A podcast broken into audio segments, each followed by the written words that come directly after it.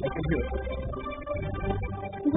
to Manufacturing Talk Radio, the only show that takes a look at the obstacles and opportunities open to small to mid-sized enterprises that manufacture here in America. Brought to you by All Metals and Forge Group, with your hosts Tim Grady and Lou White. Welcome everyone to Manufacturing Talk Radio. My name is Tim Grady. My co-host Lou White is not with us today. I think he's off trying to cut a syndication deal to give us a terrestrial footprint in order, in, in addition to our online footprint. But we do have four guests with us today, so be patient with me just for a moment as I do some uh, introductions. These are individuals who are all familiar with the skills gap that's been uh, talked about for, for a long time now in manufacturing. Not necessarily something new as we identified in a radio show a while back there was a skills gap back in about 1941 when all the men went off to war, and they needed manufacturing people in manufacturing to make tanks and planes and guns, so they had a real skills gap there. But we're talking about the 21st century skills gap, and we have with us Ray Vicari. Ray is the director of New Jersey Advanced Manufacturing Talent Network. I think that's an association with the New Jersey Institute of Technology. Is that correct, Ray?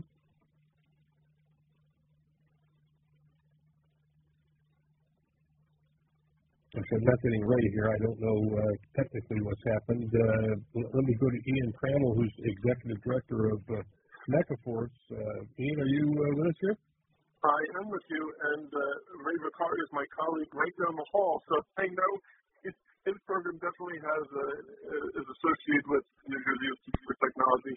Both of our programs are hosted here at the university. Uh, okay. Now, what is uh, Megaforce? If you would explain that to our listeners, please. Well, Megaforce is a dual education program that we use as a philosophy when we deal with this idea of partnership. And we, our goal is to partner with, uh, create partnerships between industry and uh, institutions of higher education and also high school level institutions. So that we can start to address the workforce talent gap that you were just talking about here in the 21st century.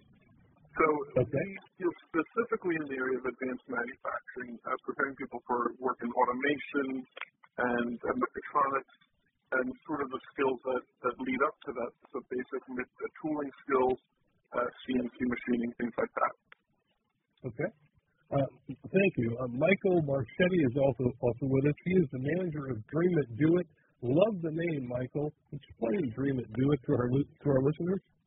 Thank you, and uh, I love it as well. uh, I have the pleasure of, uh, of working for Ray, and uh, the Dream It Do It program is uh, the brainchild of the Manufacturing Institute out of Washington D.C.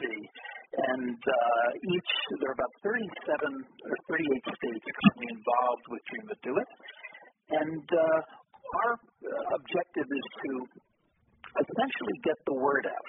Uh, to get the word out not just to young people, but also to their parents, to educators, uh, to anyone who will listen, and even those who won't listen, uh, to let them know how great manufacturing is and how it is very, very different uh, from even five years ago. Um, and uh, it's really uh, a wonderful opportunity to, to spread the word and some great best practices um, to do that. Well, we appreciate you trying to get the word out because that is a key component of trying to get parents to understand that manufacturing is not dark, dirty, dangerous, and declining anymore. Ray, do we have you back with us on the show? Yes, sorry for that problem. I'm back, Tim. Thanks for having us on the show. And um, what I was trying to say um, with the poor phone connection is that um, this is a program, Manufacturing NJ or the Advanced Manufacturing Talent Network, is a program funded by the State Department of Labor and hosted at NJIT.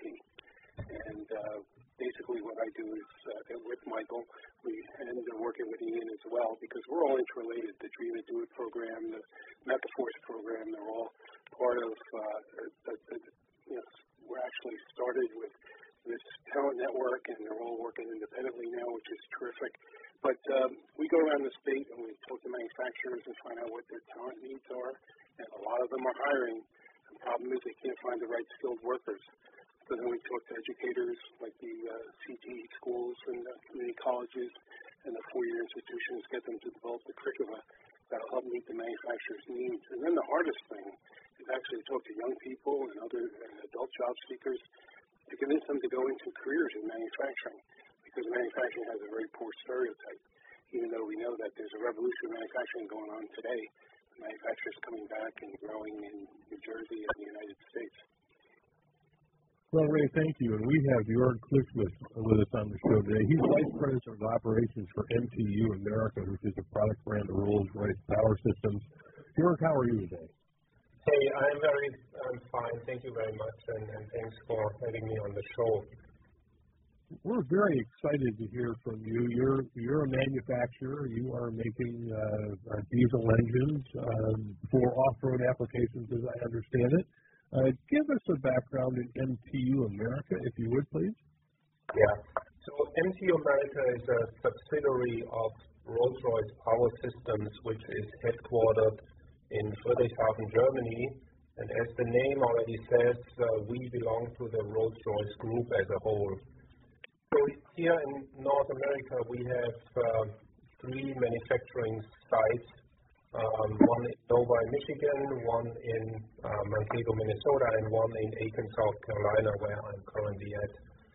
Um, we built basically off-highway diesel engines up to uh, about 10,000 horsepower. Uh, they go in all kinds of applications. Um, for example, um, Navy industrial applications, mine haul trucks, governmental business, um, E&I, oil and gas, which is currently a little bit weak. Um, so we are very diversified. We are a very customized business. Uh, and we have about 1,000 people operating here out of North America.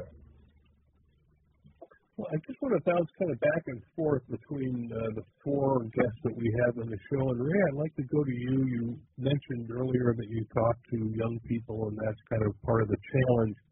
What's the most difficult part of that process?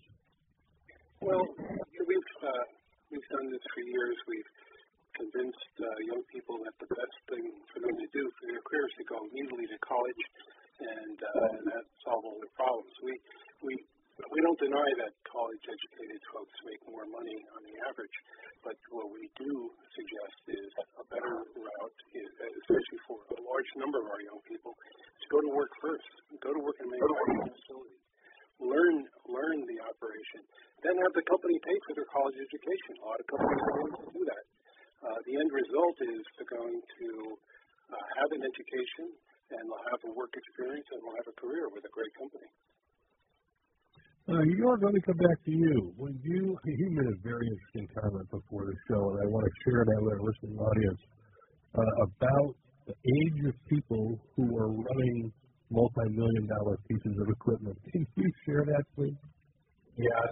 Um, so let me back up a little bit. I think sure. uh, part part uh, part of the idea is that us being a German-based company and me coming from Germany, we do have some experience with apprenticeship programs. So what seems to be radical in the US is quite usual in, in Europe and especially in Germany.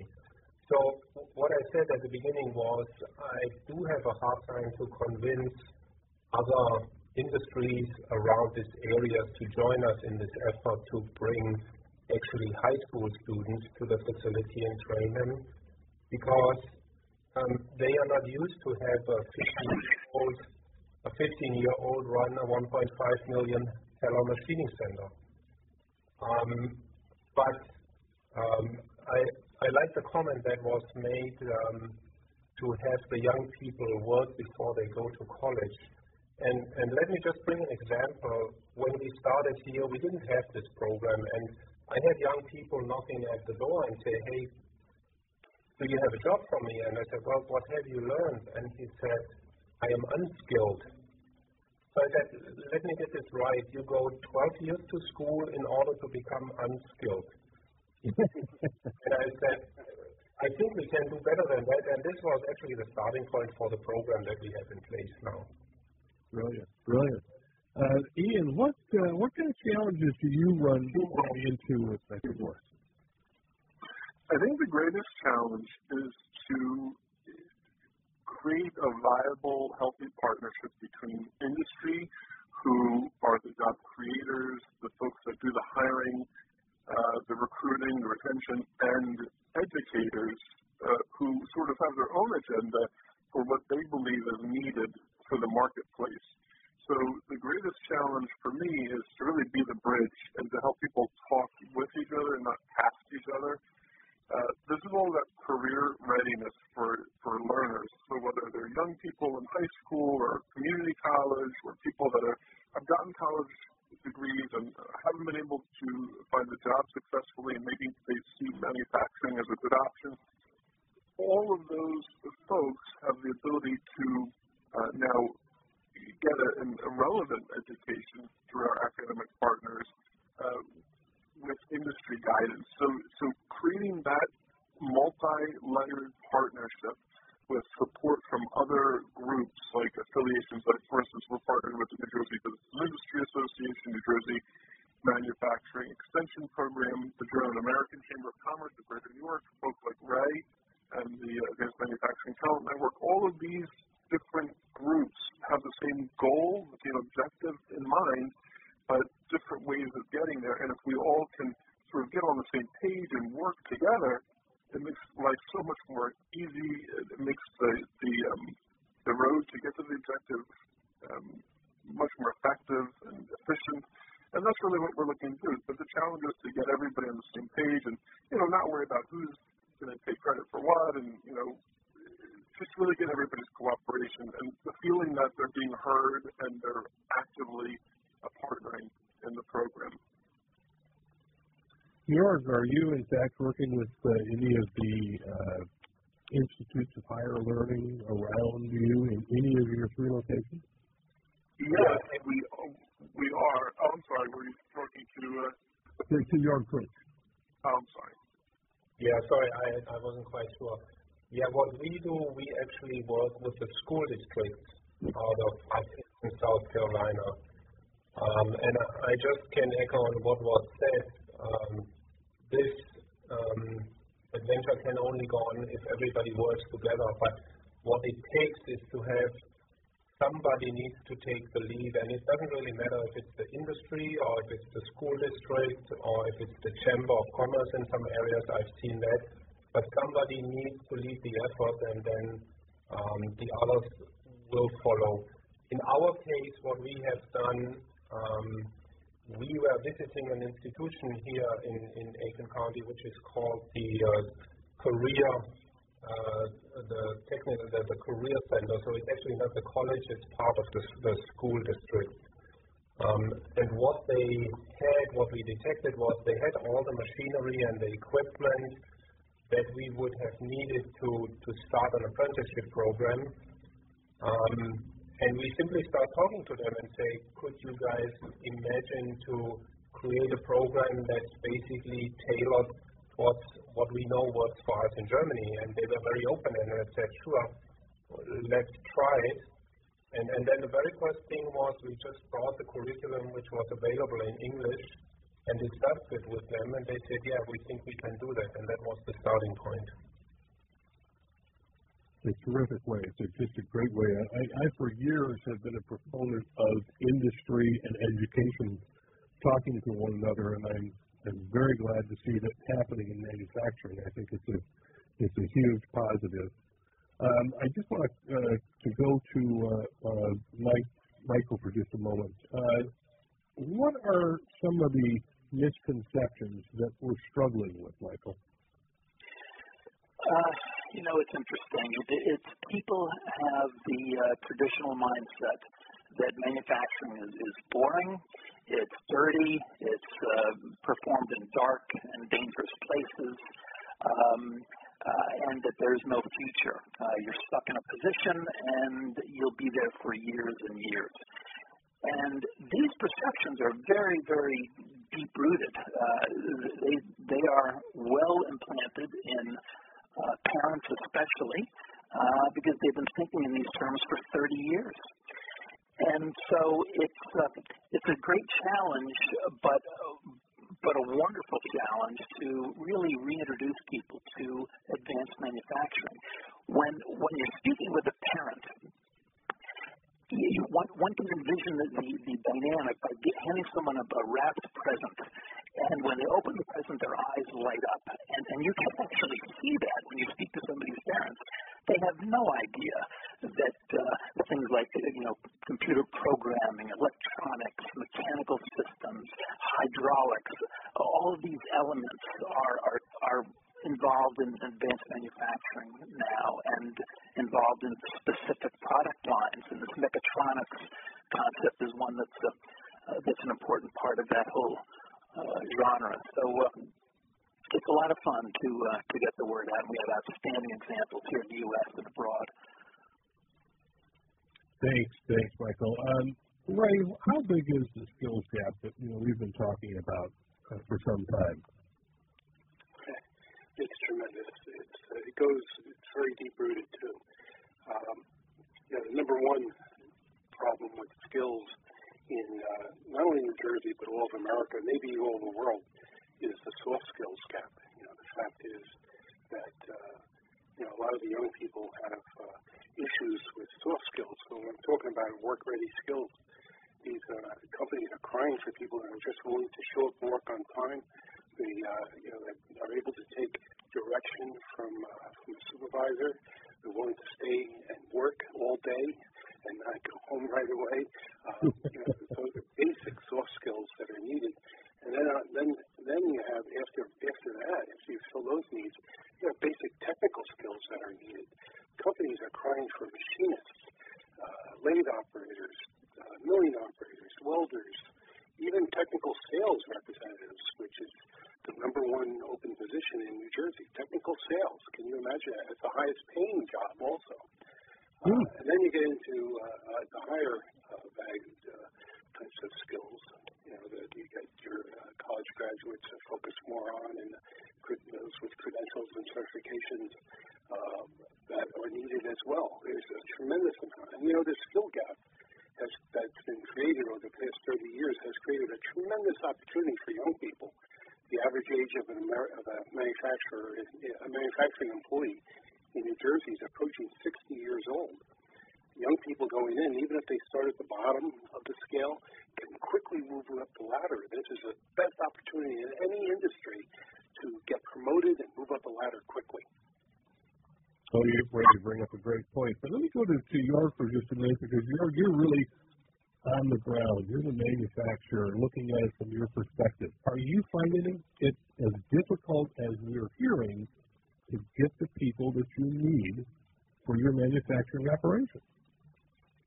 Yeah, it, it definitely is. When we started here in 2010, we had about 60 positions for uh, what we call blue collar worker, and we had about 1,800 applicants. So we had, uh, well, a good source to, to choose from. But as we grew, we realized that uh, we got less and less um, employee with diesel engine experience, and that's why we came up with this program. But I would really like to uh, to talk about two aspects that were just brought up uh, regarding um, the gap and, and what's causing it. Uh, what we have realized is it's actually true. It's the the parents and the teachers that need to be convinced, and we have seen it because what we do is we not only talk about manufacturing no longer be dark, dirty, and dangerous, we show it to the people. So for the school district, for those that were interested, we actually invited the parents and the kids and said, let us show you the facility so you understand what we mean when we say we want to um, educate and train your your kids uh, to become an industrial mechanic. And the best point was when we went to the test cell, we all test our engines and we opened the doors, and there was this engine sitting, which is about um, 5,000 horsepower strong, and we started up the engine. you could clearly see one of the fathers, he was beaming and, at me and said, look, if I would have had the opportunity when I was young, I would have done it right away.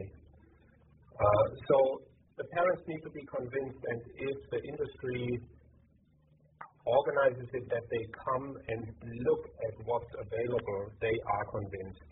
The second aspect, what I've heard, is the soft skill, and I 100% agree. The soft skill is something that they learn as an apprentice on the side. And what I mean by that, I have seen another example. I, I operate always on example because it makes it more lively. Um, usually, when the day comes to an end, uh, the workers are lining up in front of the clock. So one day I saw the supervisor walking up to that group, and he looked at that group and said, Something is wrong with that picture. And it was interesting because everybody was looking at each other and they didn't realize what he means. And then he said, Why are all the apprentices standing in front of the row? So the message was, You guys are young, you should learn, you should not be the first one that are out the building. And the next day, the picture was totally different. We also had something when one of the apprentices was late, and his supervisor walked up to him and said, Hey, you cannot be late, we depend on you. So, this is all the soft skills. Within half a year or a year or even two years, they spend usually two years in our facility, about 1,000 hours. Uh, they totally change their personality. We do not only have these good examples, we also had, also had bad examples. We had some that said after half a year, hey, this is not for me, and they quit the program, and uh, one of them wants to become a football player, which is fine with us. Uh, but this is all part of this learning experience. And clearly, that's a challenge that uh, we have talked about on Manufacturing Talk Radio with uh, industry associations and uh, people from the federal and state governments and people from manufacturing. And that is, you know, it's unfortunate that some of the soft skills have somehow disappeared. And I think part of them have disappeared in uh, the high school and even the middle school, what they call middle school now, what I used to call junior high school when all the shop classes disappeared. And people who worked with their hands didn't have an opportunity to work with their hands, even if it was uh, uh, potting clay on a potter's wheel or working in wood in the wood shop, learning basic tools. Uh, that is an area that I think we're going to have to, uh, reintroduce and I'm just wondering, Ray, if you're hearing any of that anywhere in New Jersey where they're trying to reintroduce shop classes, if you will.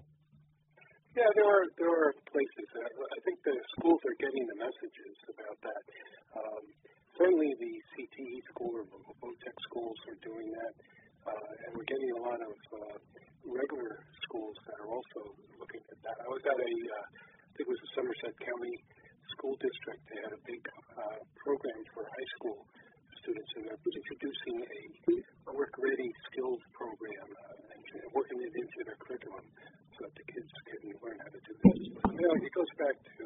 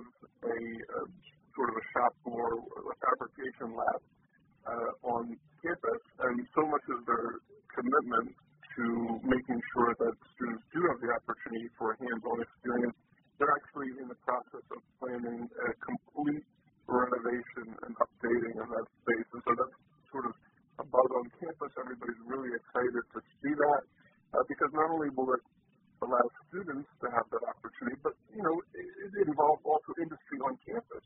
There's going to be opportunity for a prototyping to be happening here. The industry will be mixing with the professors and the students, and, once again, it's a platform for this kind of partnership that is so much uh, in need. It certainly is indeed, uh, Ian, because I think for years and years there was kind of a um, uh, intentional hands-off between industry and education. Education did what they did, industry did what they did, and uh, that has kind of created the skills gap challenge that we have today. So the more that the two uh, bridge that uh, gap, the healthier that manufacturing will be in this country. I just want to go to uh, uh, Jorg for a moment here. Jorg, uh, you come from Germany. They have terrific apprenticeship programs here. You've introduced this apprenticeship program here. What is the program about? Uh, the, the program we are using our training is, um, as I already mentioned, we call them industrial mechanics. So these are people that are used to work with all kinds of metal. So one part would be possibility is a machining center where I machine parts cast iron or steel from a raw part into a specific part. In our case, it would be a cylinder head or flywheel housing or gear case housing. That's one part of it. The second one is actually to build engines. So where people need to be able to read drawings, build books, need to be able to measure things, need to understand what a torque is and understand why it's not good to over torque. Much is or more is not better in this case. Right. Uh, they also learned how to test engines, so there comes a little bit from the electronic part with it. Uh, they also learn how to paint engines. So it's basically the whole process. And throughout this process, they can really um, find out where their uh, Um, fortune is, and then afterwards they can say, you know what, I like the machining area, I like engine building engines or testing engines, or some of them say, hey, I found another company that I want to join, and they leave us and they get hired. What we have seen recently by another company who has a similar business. Or we have even students that say, I'm so excited. I really want to go to college now. Um, and they have a way better background because they completely understand what they study.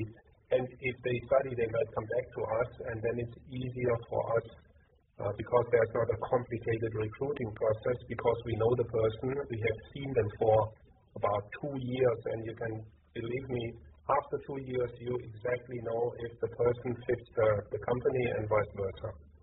No, it's very true. It's very true. I, I have talked to many manufacturers, and when they first hire someone, they think they hope the individual fits. Um, you don't really know until oh, an early read would be 90 days, but you're really into a hire six months before you, you begin to get a sense of who they are and what they can do.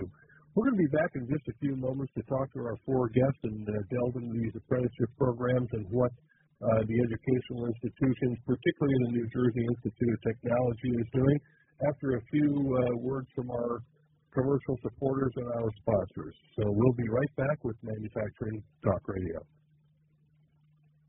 Manufacturing Talk Radio will be right back. How do you keep your business humming? Where do you go when you're looking for quality suppliers of new equipment, components, MRO supplies, repair services, or even raw materials. 30 years ago, you would have turned to the Thomas Register. Today, those big green books are better than ever at thomasnet.com, industry's leading platform for product sourcing and supplier discovery. You can easily find that local machine shop, national distributor, OEM, or any supplier having the right quality certification. Fast and free. You can even get the specific products, components, or downloadable 3D CAD drawings simply by entering specifications or part numbers. There's a reason ThomasNet.com has become the go-to supplier discovery tool for procurement professionals and engineers. There's simply no other resource like it. And it's all free. Go to thomasnet.com today and see how top-notch supplier discovery doesn't have to put a dent into your bottom line. American Crane and Equipment Corporation in Douglasville, Pennsylvania is a leader in specialized cranes, hoists, and material handling equipment for industries including aerospace, nuclear, oil and gas, transit, construction, and waste handling. Call 877-877-6778 or visit AmericanCrane.com. That's AmericanCrane.com or 877-877-6778. All Metals and Forge Group is an ISO 9001 AS and EN 9100 manufacturer of open die forgings and seamless rolled rings in alloy, carbon, stainless and tool steels, aluminum, copper, titanium, and nickel alloys. Visit us at steelforge.com or call 800 600 9290. Welcome back to Manufacturing Talk Radio. We appreciate the opportunity to be speaking with the four individuals here at Manufacturing Talk Radio. Ray Bacari, who's Director of New Jersey Advanced Manufacturing Talent Network. Ian Trammell, who's the Executive Director of Megaforce. Michael Marchetti, who is the Manager of Dream It, Do It, which is a program from the Manufacturing Institute in Washington, D.C and Jörg Klisch, who's Vice President of Operations for MTU America. Michael, I just want to go to you for a moment. You've talked a bit about reaching out to the younger people. How young are we talking about? Uh, the standard programs were developed for middle school through high school. However, uh, we're beginning to look at the uh, kindergarten through fifth grade as well. Um, you know, there's a lot to be said for you know the cake being baked by the time you're 16 or so.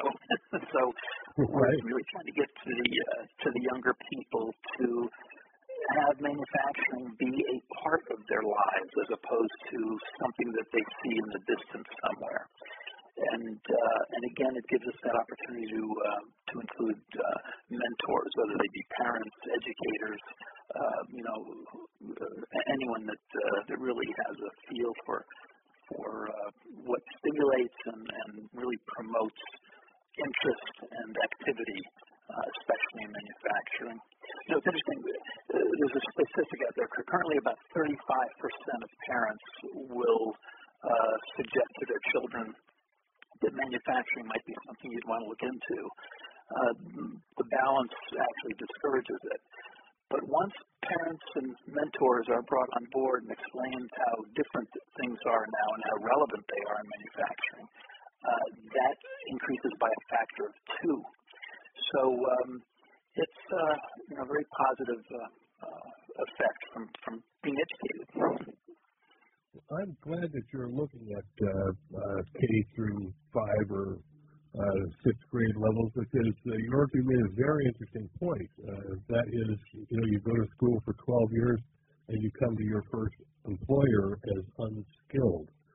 That that has to almost be painful for you to hear. I know that it's painful for us to hear, you know, about our our educational system.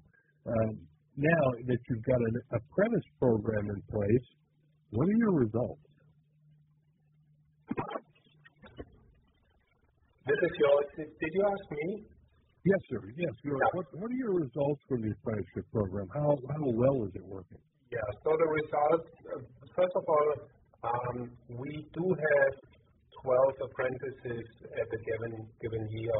So what we do is we hire them in six in their junior year, and then they stay until the senior year. So at any given time, we do have 12. And uh, the program is actually exactly doing what it's supposed to do because these students have various uh, opportunities afterwards. The program is not a guarantee uh, neither for the employer nor for the employee to be partnering up afterwards. It's more opening up opportunities. So what I mean by that, we have students that after they graduated, um, they joined the company, we made them an offer, they joined the company, they are still with us. We had others that we didn't make an offer, but they joined the company that is about three miles away with a similar business. And we had students that said, I'd like to go to college. And um, we found a way actually to support them with a um, tuition reimbursement program. So these are the three basic types how the students develop.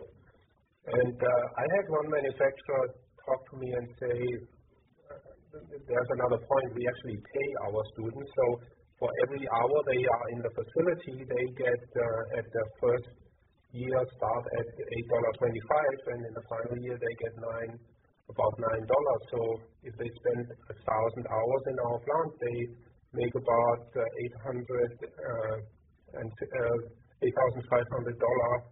throughout this course, which is nice pocket money for them.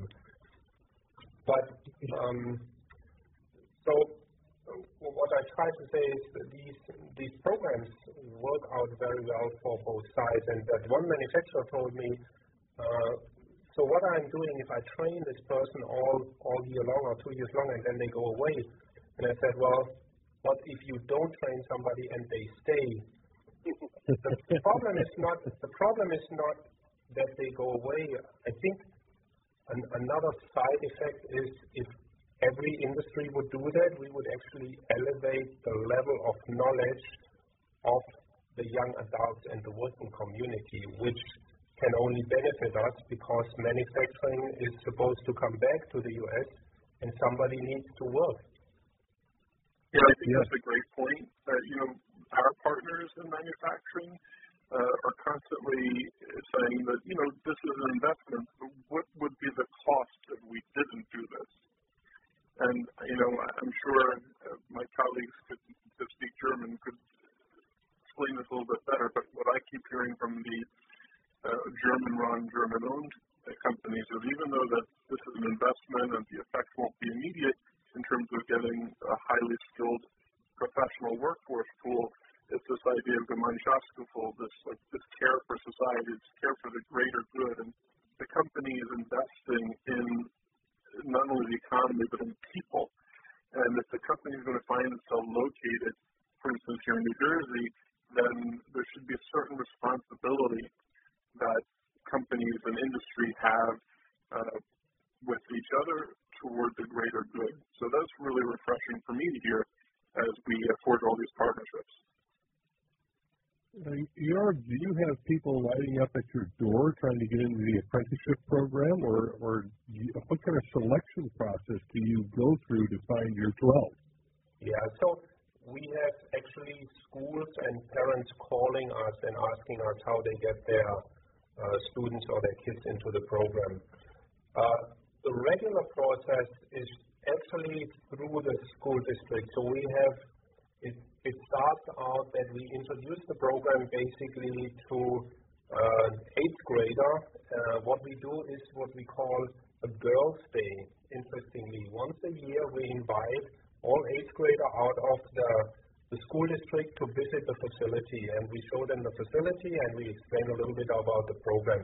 So that's how we plant the seed and try to prevent the, the students to leave prior to going to high school because they said, I, I don't want to go to college, so why should I go to high school? So we try to, to keep them at school. And then ninth grade, 10th grade, they come to this career center, and in the 10th grade time, um, the teachers at the career center introduce the program as well and do kind of a pre-selection or do uh, try to find out who is interested in the program. And then at the end of 10th grade, at the second half of the school year, we come in, and introduce the program, and then those that are interested have to go through certain tests. They do a math test, uh, they go through a regular interview, like uh, they do if they hire in, they go to a regular drug test like every new employee that we have. So this whole process, even if they are not hired, they are treated like regular employees. And as a matter of fact, they are employees during this period for about two years. That's also one of the concerns that parents and, and um, other companies had was insurance. How are these kids insured? And since they are in a registered apprenticeship program and employed by us as the company, they are actually double insured. One through the program and one through the company. So there is nothing that uh, that is threatening from this side. Wow, that's excellent. And Ian, you bring up an interesting point about you know the greater good. You know, for those employers who maybe aren't large enough or or don't uh, uh, aren't quite sure about uh, that piece of uh, being in the community, uh, just let me share a statistic with them. Uh, the wrong hire, the cost of the wrong hire right now is covering, assuming that that individual is hired and they come on for six months, Mind you, they're not making a hundred grand a year, but the cost of those six months is about fifty thousand dollars. That's about what you lose in wages, the physical space they take up, the the things that they use during the six months, the cost of other people trying to teach and train them. When you lump it all together, the wrong hire is about a fifty thousand dollar mistake.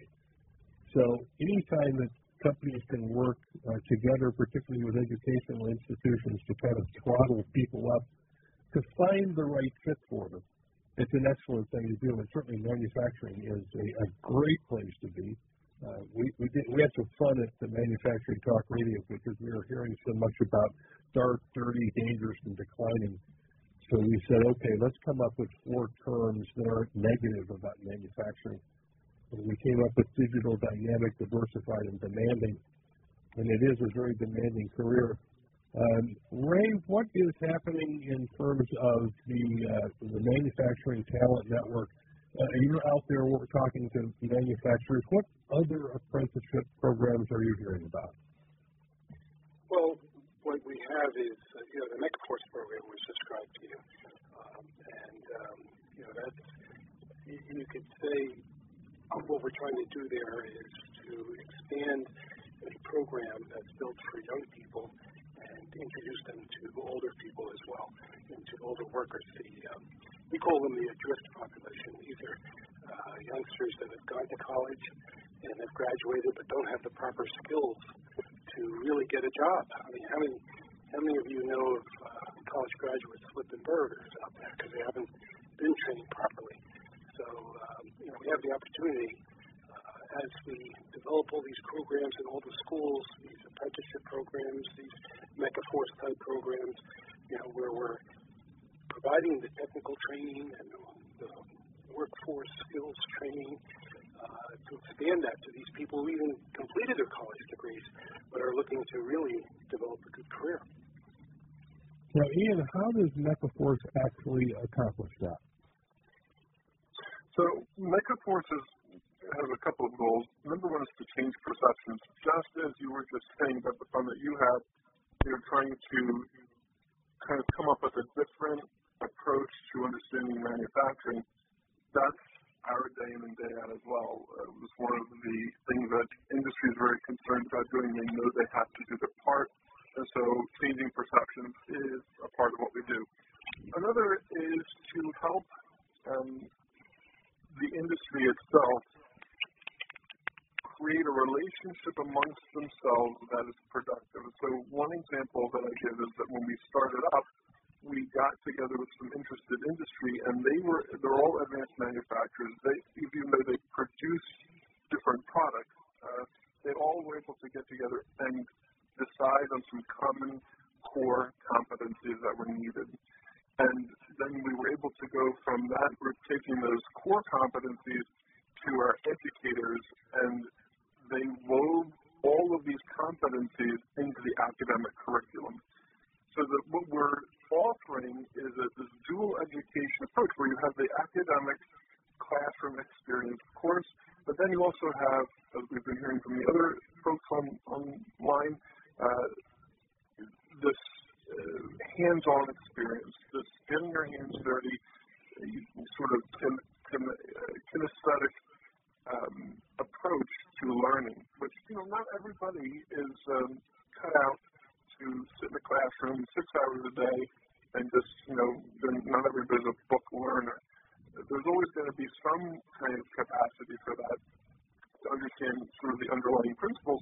But in the end, it's about career readiness for the folks that we're preparing. We want to make sure that they're ready to step into uh, their role as professionals, highly skilled professionals in these companies, with the the the right uh, tools under their in their belt. And so, uh, this dual education product is really what we're selling. Jörg, I just want to come back to you for a moment because you've been very successful in doing this with MTU America, and you've done going. If you have going in three locations, is that correct? Not just uh, Aiken, South Carolina.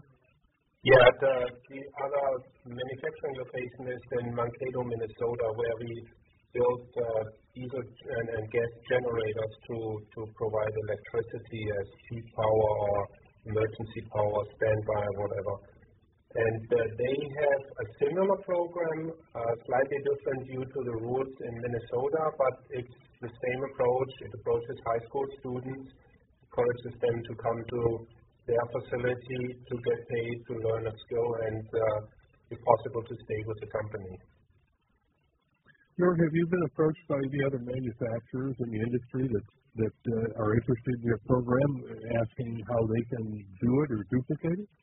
Yeah, we have, uh, uh, as a matter of fact, uh, we are, the program is nationally recognized, and there are so many initiatives in South Carolina, but even out of Washington, where we start to work together with the Department of Education, the Department of Labor.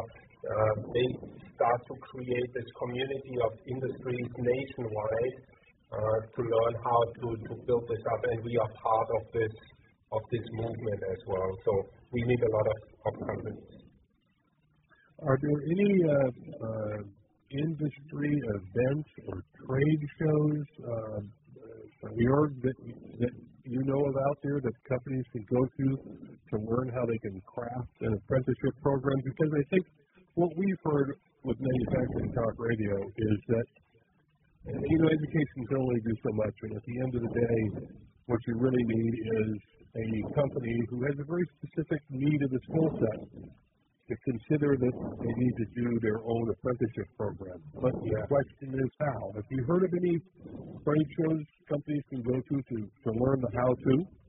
There, there are really not trade shows, but there are, um, especially initiated by Washington, a lot of meetings that take place where um, they advertise for the states, for all 50 states, and manufacture. It's kind of uh, conferences that take place that talk about apprenticeship programs in a wide variety, usually with panel discussion, with breakout discussion, with examples. Um, I, I would really start out with the website of the Department of, of Education. Okay. To find, to find it. Sure. Um, Michael, in terms of uh, Dream It Do It, what do you see uh, your uh, efforts focusing on for 2016 in trying to you know change the perceptions and and improve the messaging? You know, it's uh, it's, it's all about leveraging, and uh, my task that I see before me is to uh, really present specific best practices to key people and key groups throughout the state and really plant seeds and keep nursing them during this year uh, to uh, in the hopes that they'll take root, and I think they will. A particular program, for example, is a program called What's So Cool About Manufacturing, where we take young people, uh, middle school, and um, we have various schools. There will be eight this year competing to create a two and a half minute video about a particular manufacturer. Each school selects their own manufacturer, and they just film and they interview people in, in, this, in the company and just relate what they find so cool about it.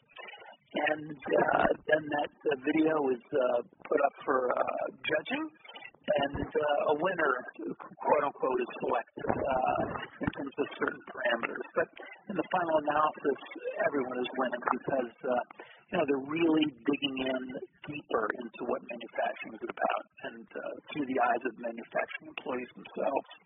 And there are a host of other programs that we'll be working on uh, as well. And it was mentioned earlier about bringing uh, educators to facilities and parents directly to facilities about the kids and letting them see firsthand what's going on uh, and then having that those impressions conveyed to the young people. Mm-hmm. Uh, Ray, what do you see the uh, Advanced Manufacturing Talent Network working on? What's what's going to be your focus in 2016? Well, um, you know, we're going to continue to work with manufacturers and create partnerships uh, between manufacturers and educators uh, because uh, you know there is a strong need to do that. Um, develop, continue to develop programs that will meet the manufacturer's needs. Um, you know, we'll be working with Michael on this Dream to Do It program. One, one thing that a uh, big activity we're doing this year, one that we actually accomplished last year, we, we accomplished the inaugural, inaugural New Jersey Makers Day last March, working with the uh, Piscataway Public Library System. You know, when we talk about reaching out to young people and their parents, the library system is a great way to do that. So we expect to expand that partnership um, as a matter of fact, the uh, when's the New Jersey Makers Day this year, Michael? There's two days, right? Yes, I believe it's um, April 16th uh, and 17th. Or March, March, March. Is it in March? Um, you know, I don't have that date. I apologize. anyway, uh, that'll be coming up. It'll be uh, posted on our website. Uh, so that's a big activity. Again, trying to get young people interested in manufacturing careers, getting the programs developed so they could take them and uh, and get trained, working with manufacturers to understand what their needs are more, even more, and educating them about the possibilities and getting them engaged with uh, with uh, the young people. Ian, how about Megaforce? What's your focus for 2016? We are in the process of founding more educational sites. So we're right now, we've extended to three more counties uh, for this coming year. And we're doing uh, implementation, program implementation, as well as gathering uh, more uh, industry leaders. You know, one of the, the things that are, we um, are run with an advisory board, and that's more than 50% of those leaders on the board are industry and uh, one of the things that we are we're talking about is as the program expands uh, regionally in New Jersey, we need to make sure that we have a good representation of manufacturers from those different locations so that geographically uh, the state's represented. So we're working on those things uh, as well. Uh, does the uh, Megaforce have a website that people can go to? We do. It's actually under construction. Hopefully, it'll be up in the next week or two. So maybe if people are listening to an archive show, that will go to it. It's uh, www.mechaforce.org. M E C A. I'm sorry, M E C H A F O R C E dot org. Mechaforce.org. And Ray, how about uh, your uh, your operation? Is there a website folks can go to? Yes, it's uh, www.mech manufacturer NJ. So it's M A N U F A C T U R E N J dot org. Manufacturernj dot org. Great. And Michael, how about uh, for uh, Dream It Do It? Yes, it could be uh, accessed two ways actually. One is through the Manufacturer NJ website. And I think we just somehow got disconnected with Michael. So, hmm. well, actually, uh, the uh, website could the Dream It Do It website can be accessed, accessed through the manufacturernj.org website as well. There'll be a link to it. Great, great. Um, I want to thank each of you gentlemen for being on the show, and, and Jörg, I kind of want to wrap up with you. You know, being the manufacturer out there who's done the apprenticeship program, uh, are, is there anything else you would like to share with our listening audience about you know apprenticeship programs in general, uh, uh, maybe uh, something that can be helpful or useful to them? yeah, I, there's one thing. First of all, I found another website. It's actually called Apprenticeship USA. If you Google that, you end up uh, one of the links is to the Department of Labor, and there's everything they do, and from there it trickles down. So in South Carolina, we have Apprenticeship South Carolina. They have programs, they have trainings. Uh, that's probably the easiest way to, to find it. Um, one thing that I realize, and I have always lively discussions, even with those that have apprenticeship programs, is really the question of how much how much should we standardize these programs. So what I mean by that, if somebody has a certificate that says I'm an industrial mechanic basic, and this person has done it with MTU in South Carolina, how does a company in California understand what the skills are. They probably don't because there is no standard nationwide. There is sometimes not even a standard uh, statewide. So that's a thing that we are very used as a company coming from Germany because the standards are nationwide.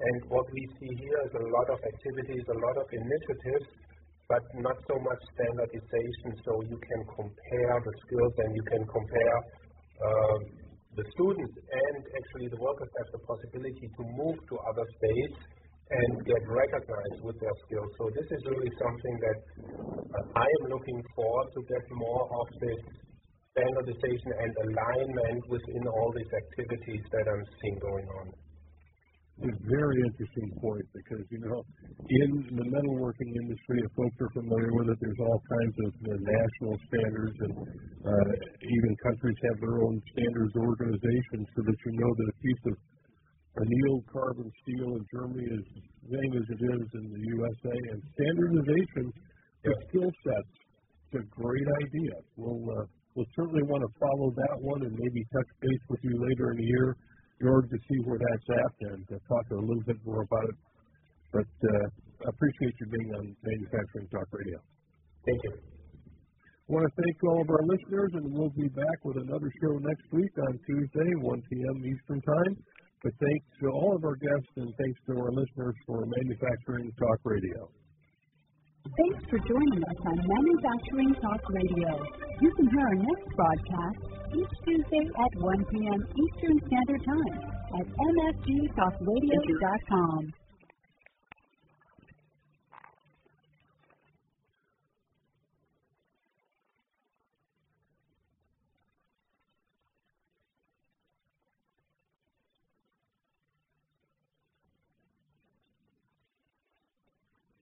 This podcast is a part of the C Suite Radio Network. For more top business podcasts, visit c-suiteradio.com.